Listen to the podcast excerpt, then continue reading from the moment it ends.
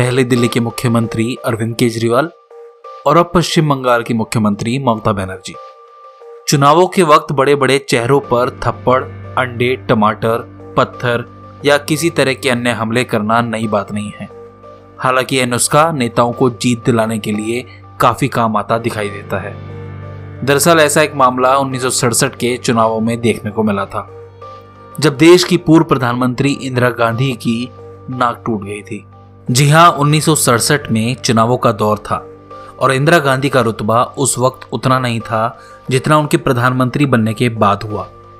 इंदिरा उड़ीसा में एक चुनावी रैली को संबोधित कर रही थी कि तभी स्टेज के सामने खड़ी भीड़ ने पत्थरबाजी शुरू कर दी। उड़ीसा में उन दिनों स्वतंत्र पार्टी का दबदबा था और इंदिरा गांधी को कोई ढंग से सुन नहीं रहा था। हालाँकि पत्थरबाजी के बावजूद इंदिरा बोलती रही। उन्होंने कहा क्या इसी तरह आप देश को बनाएँगे? क्या आप इसी तरह के लोगों को वोट देंगे? उनकी इस लाइन को बोलने के बाद तुरंत उड़ता हुआ एक पत्थर उनकी नाक पर जा लगा। पत्थर लगते ही उनकी नाक से खून बहने लगा। इंदिरा ने बहते हुए खून को अपने हाथों से पोछा। कुछ ही समय बाद खून तो रुक गया, लेकिन उनकी नाक की हड्डी टूट गई थी। जैसे आज ममता बनर्जी से जुड़ी खबरें आ रही हैं कि ममता व्हील चेयर पर बैठकर चुनाव प्रचार करेंगी ठीक उसी तरह उस वक्त इंदिरा ने भी चेहरे पर प्लास्टर लगे होने के बावजूद देश में उसी शक्ल के साथ प्रचार किया था।